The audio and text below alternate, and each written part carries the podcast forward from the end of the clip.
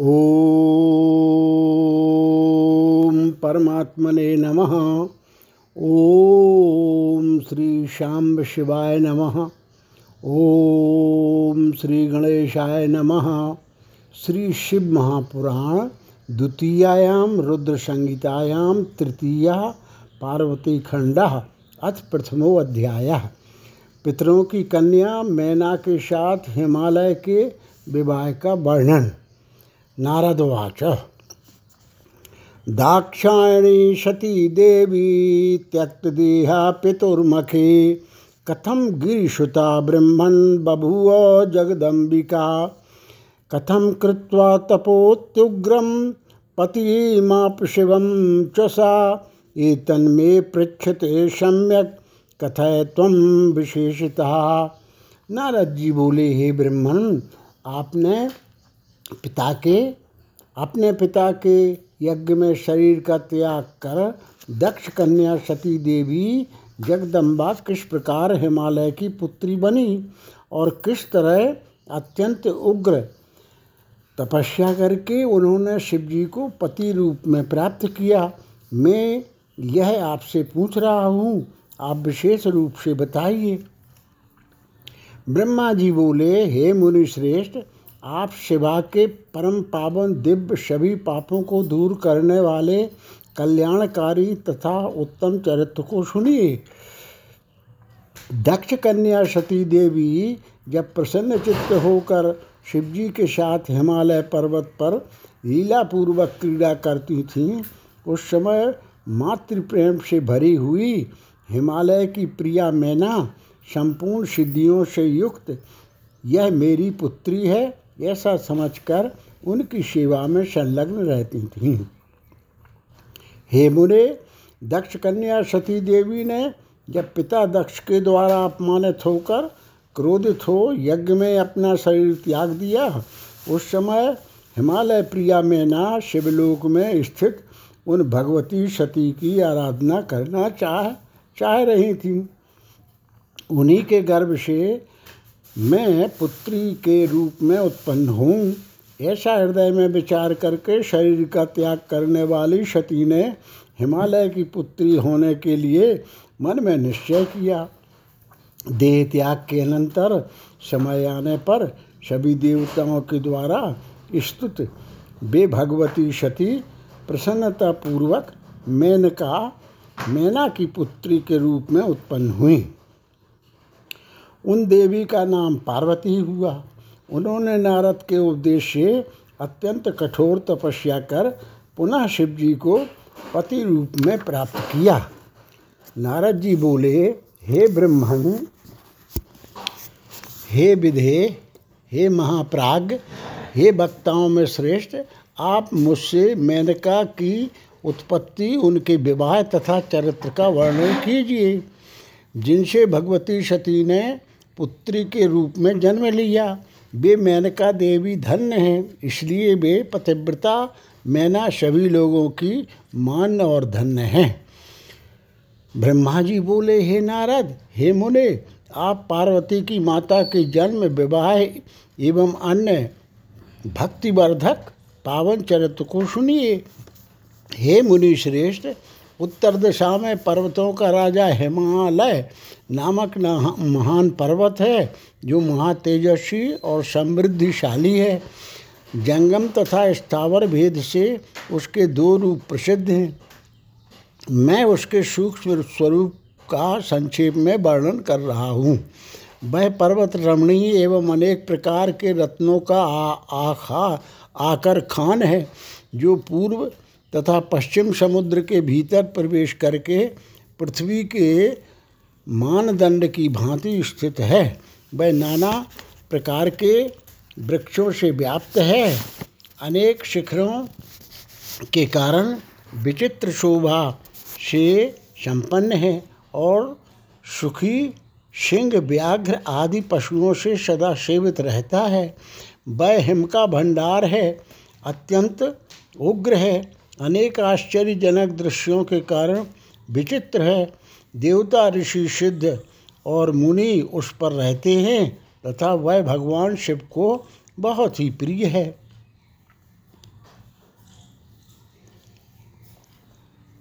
वह तप करने का स्थान है, अत्यंत पावन है, महात्माओं को भी पवित्र करने वाला है। तपस्या में अत्यंत शीघ्र सिद्धि प्रदान करता है। अनेक प्रकार की धातुओं की खान है और शुभ है।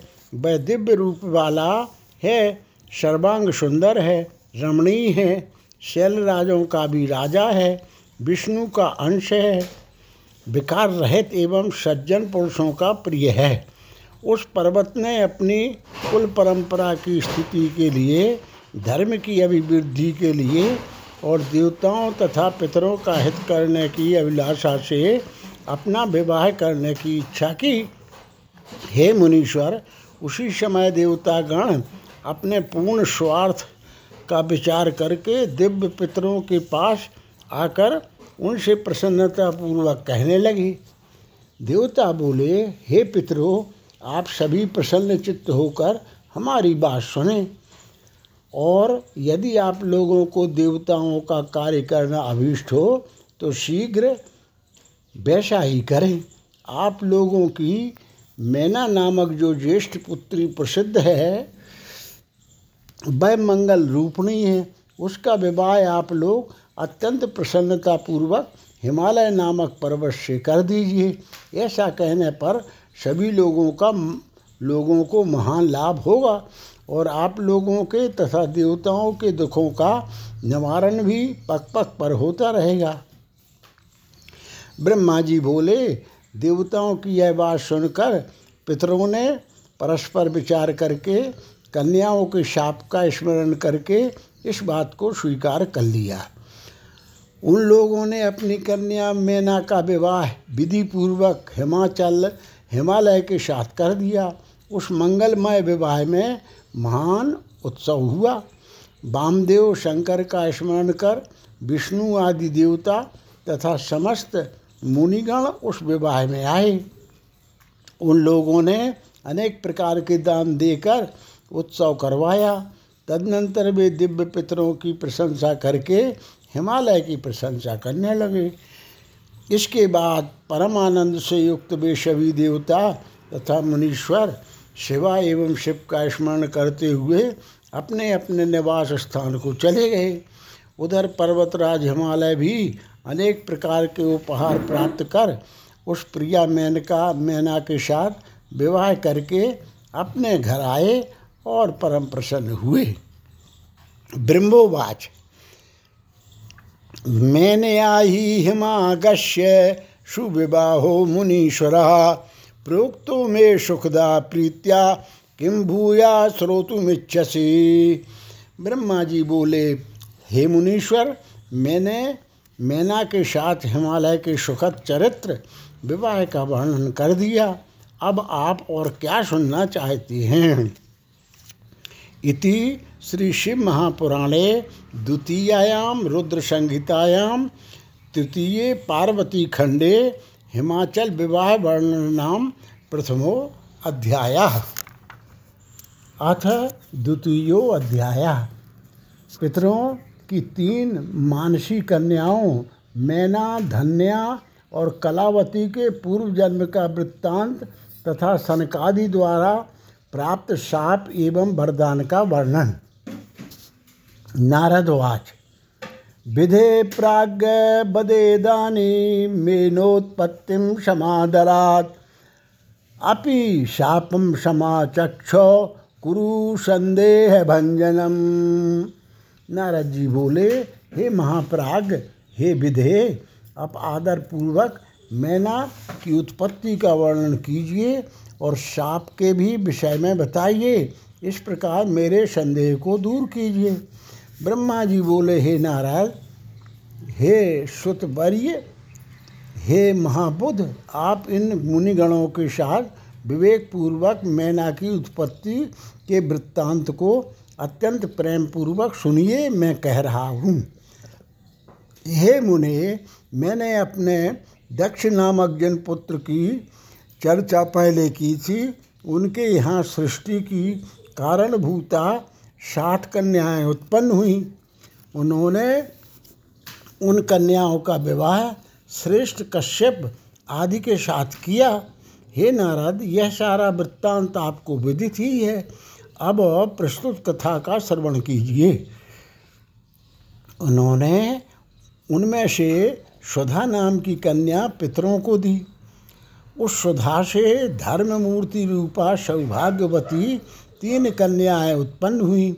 हे मुनीश्वर, उन कन्याओं के पवित्र सदा विघ्नों का हरण करने वाले तथा महामंगल प्रदान करने वाले नामों को मुझसे सुनिए।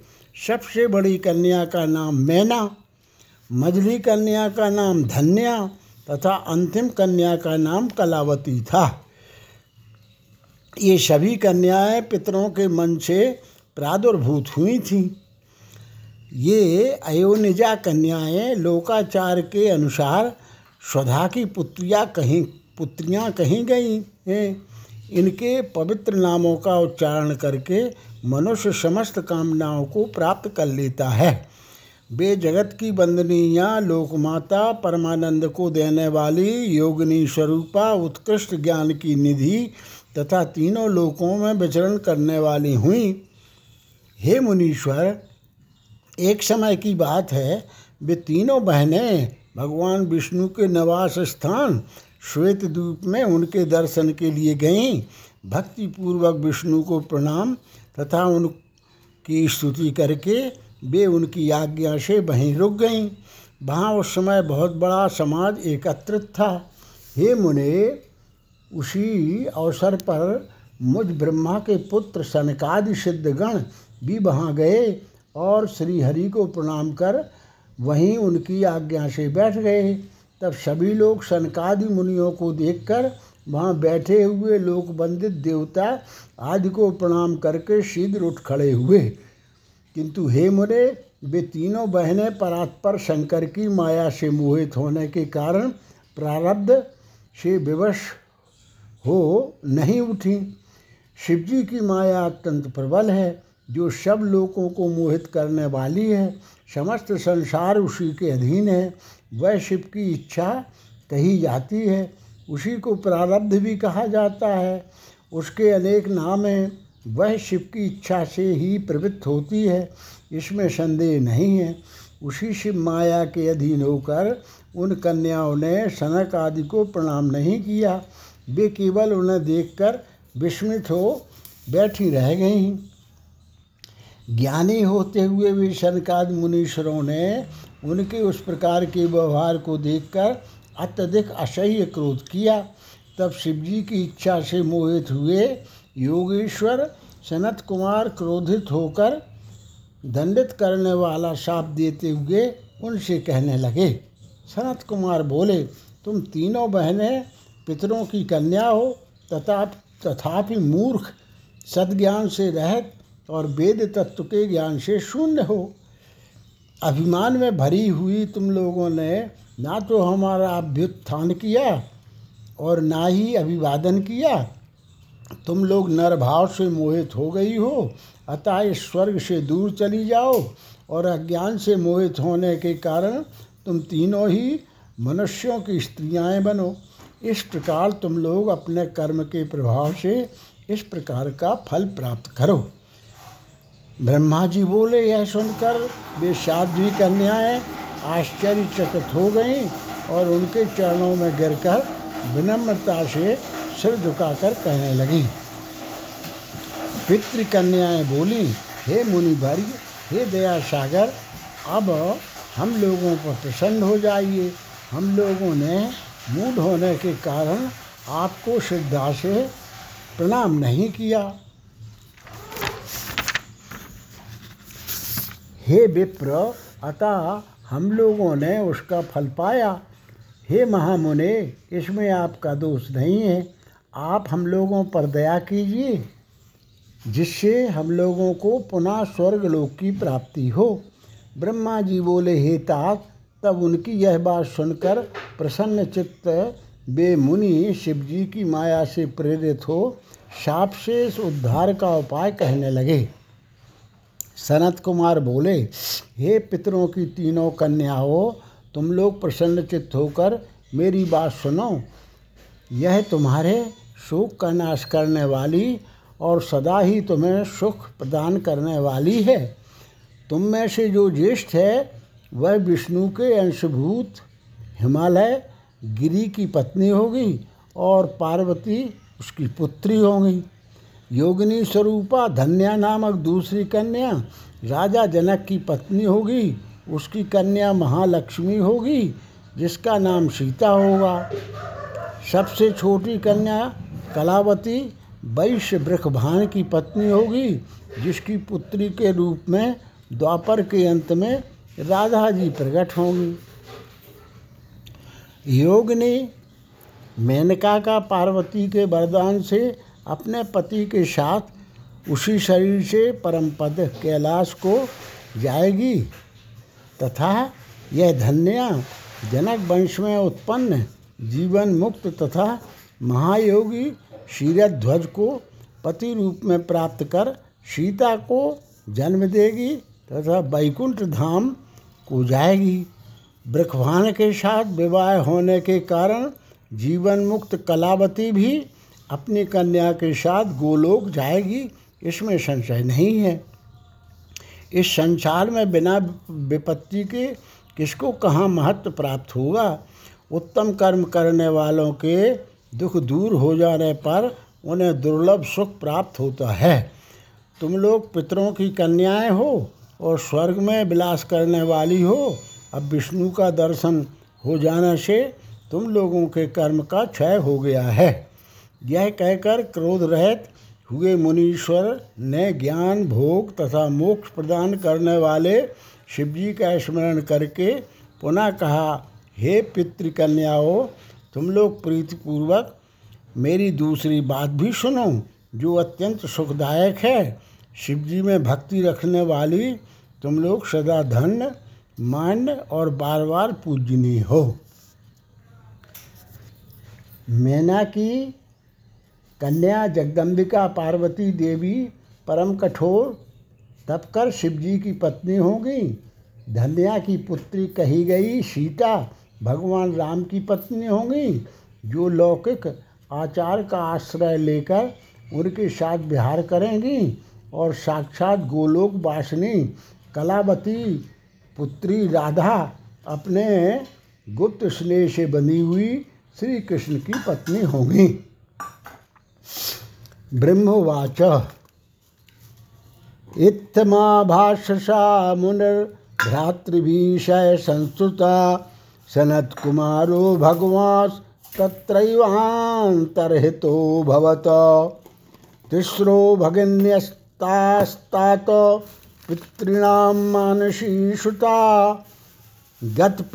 सुखम प्राप्य स्वधाम प्रयोर्दुतम ब्रह्मा जी बोले इस प्रकार कहकर सबके द्वारा स्तुत वे भगवान सनत कुमार मुनि अपने भाइयों सहित वहीं अंतर्हित हो गए। हे तात, पितरों की मानसी कन्याएँ, वे तीनों बहनें पाप रहित हो, सुख पाकर तुरंत अपने धाम को चली गईं।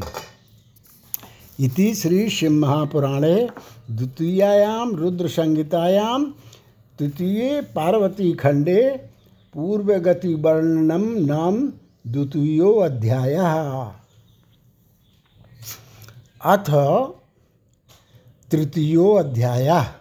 विष्णु आदि देवताओं का हिमालय के पास जाना, उन्हें उमाराधन की विधि बता, स्वयं भी देवी जगदम्बा की स्तुति करना।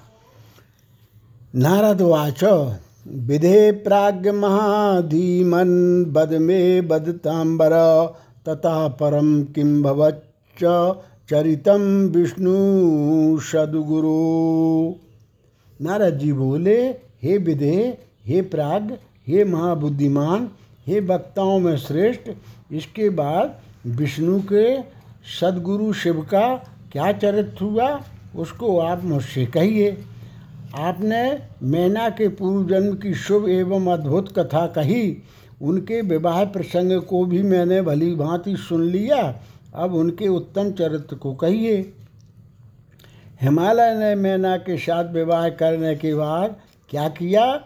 जगदम्बा पार्वती ने उनसे किस प्रकार जन्म लिया और कठोर कठोर तप कर किस प्रकार शिव जी की शिव जी को पति रूप में प्राप्त किया? यह सब बताइए। और हे ब्रह्मन शंकर के यश का विस्तार से वर्णन कीजिए।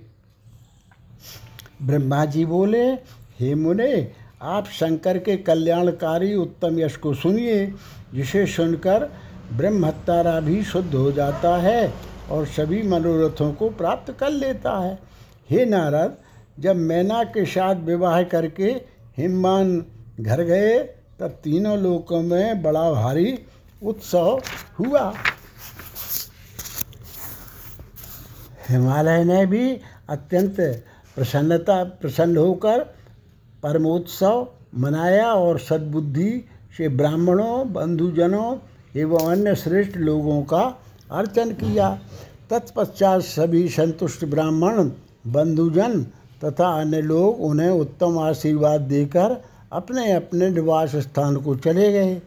हिमालय भी अत्यंत प्रसन्न होकर अपने सुखदायक घर में अन्य रम्य स्थान में तथा नंदन आदि वनों में भी मैना के साथ रमण करने लगे। हे मुने, उसी समय विष्णु आदि समस्त देवता और महात्मा मुनि गिरिराज के पास गए। गिरिराज ने उन देवताओं को आया हुआ देखकर प्रसन्नता पूर्वक उन्हें प्रणाम किया और अपने भाग्य की सराहना करते हुए भक्ति भाव से उनका सत्कार किया। हाथ जोड़कर मस्तक झुकाए हुए उन्होंने उत्तम भक्ति से स्तुत, स्तुति की। हिमालय के शरीर में महान रोमांच हो आया और उनके नेत्रों से प्रेम के आँसू बहने लगे। हे मुरे तब हिमालय प्रसन्न मन से अत्यंत प्रेम पूर्वक प्रणाम करके और विनीत भाव से खड़े हो गए। हो विष्णु आदि देवताओं से कहने लगे, हिमाचल बोले आज मेरा जन्म सफल हो गया। आज मेरी महान तपस्या सफल हुई। आज मेरा ज्ञान सफल हुआ और आज मेरी क्रियाएँ सफल हो गईं। आज मैं धन्य हो गया। मेरी समस्त भूमि धन्य हो गई। मेरा कुल धन्य हो गया। मेरी स्त्री तथा मेरा सब कुछ धन्य हो गया। इसमें संशय नहीं है, क्योंकि आप सभी लोग एक साथ मिलकर एक ही समय यहाँ पधारे हैं। मुझे अपना सेवक समझकर आप लोग प्रसन्नतापूर्वक उचित कार्य के लिए आज्ञा दें। ब्रह्मा जी बोले, तब हिमालय के इस वचन को सुनकर विष्णु आदि वे देवता अपने कार्य की सिद्धि को मानकर प्रसन्न होकर कहने लगे। देवता बोले, हे महाप्राज्ञ हिमालय, हमारा हितकारक वचन सुनिए। इस हम सब लोग जिस काम के लिए यहाँ आए हैं उसे प्रसन्नतापूर्वक बता रहे हैं। हे गिरे, पहले जो जगदम्बा, उमा, दक्ष कन्या सती के रूप में उत्पन्न हुई थी और रुद्र पत्नी होकर चिरकाल तक इस भूतल पर क्रीड़ा करती रहीं, वे ही जगदम्बा अपने पिता से अनादर पाकर अपनी प्रतिज्ञा का स्मरण करके यज्ञ में शरीर का त्याग कर अपने परम धाम को चली गईं। हे हिमगिरी, यह कथा लोक में विख्यात है और आपको भी विदित है। अब ऐसा होने पर, आपके यहाँ उनके उत्पन्न होने पर सभी देवगणों का तथा आपका भी बहुत लाभ होगा और वे सभी देवता गण भी आपके वश में हो जाएँगे। ब्रह्मा जी बोले, उन्हें विष्णु आदि देवताओं की यह बात सुनकर गिरिराज ने उनको आदर देने के लिए नहीं, अपितु स्वयं प्रसन्नचित होकर तथास्तु ऐसा कहा। तत्पश्चात वे देवता उमा को प्रसन्न करने की उस विधि को हिमालय से आदरपूर्वक कहकर स्वयं शंकर प्रिया उमा की शरण में गए।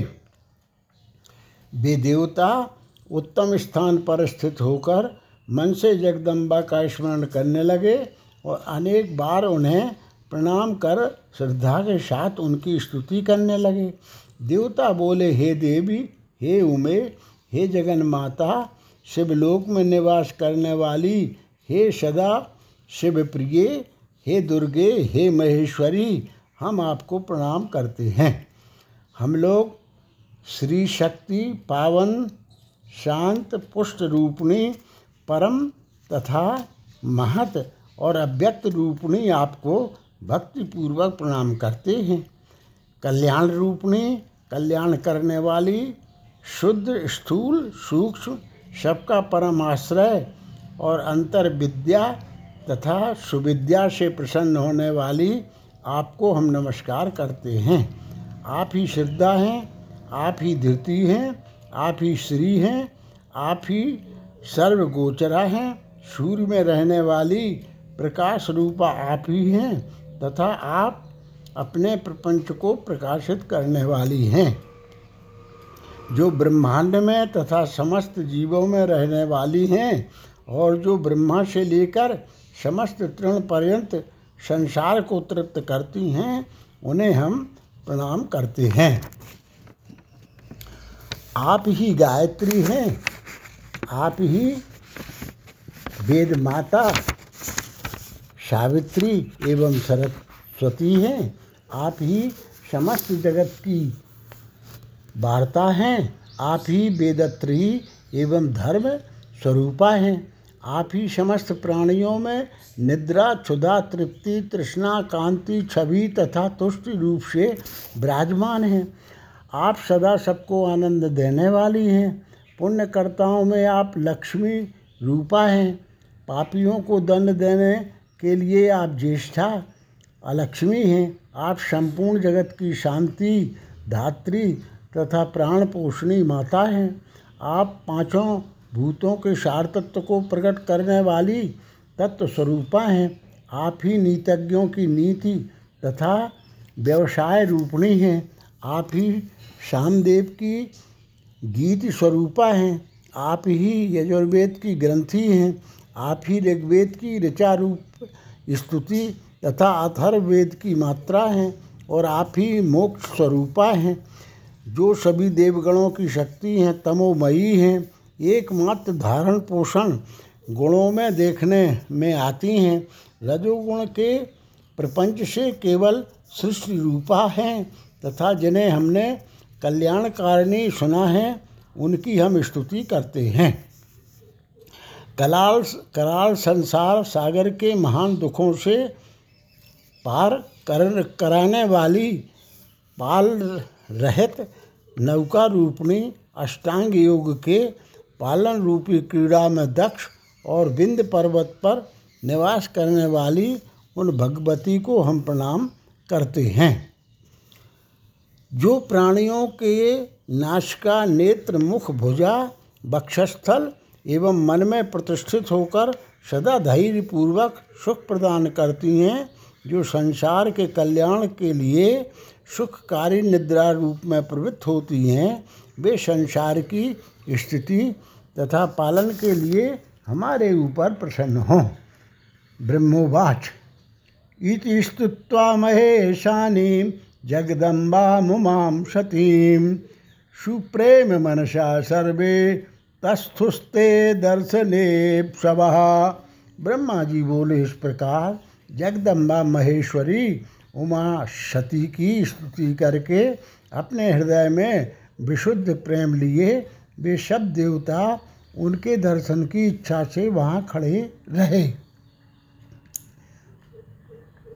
इति श्री शिव महापुराणे द्वितीयायाम रुद्र संहितायाम तृतीय पार्वती खंडे देव स्तुतिर्नाम तृतीयो अध्याय।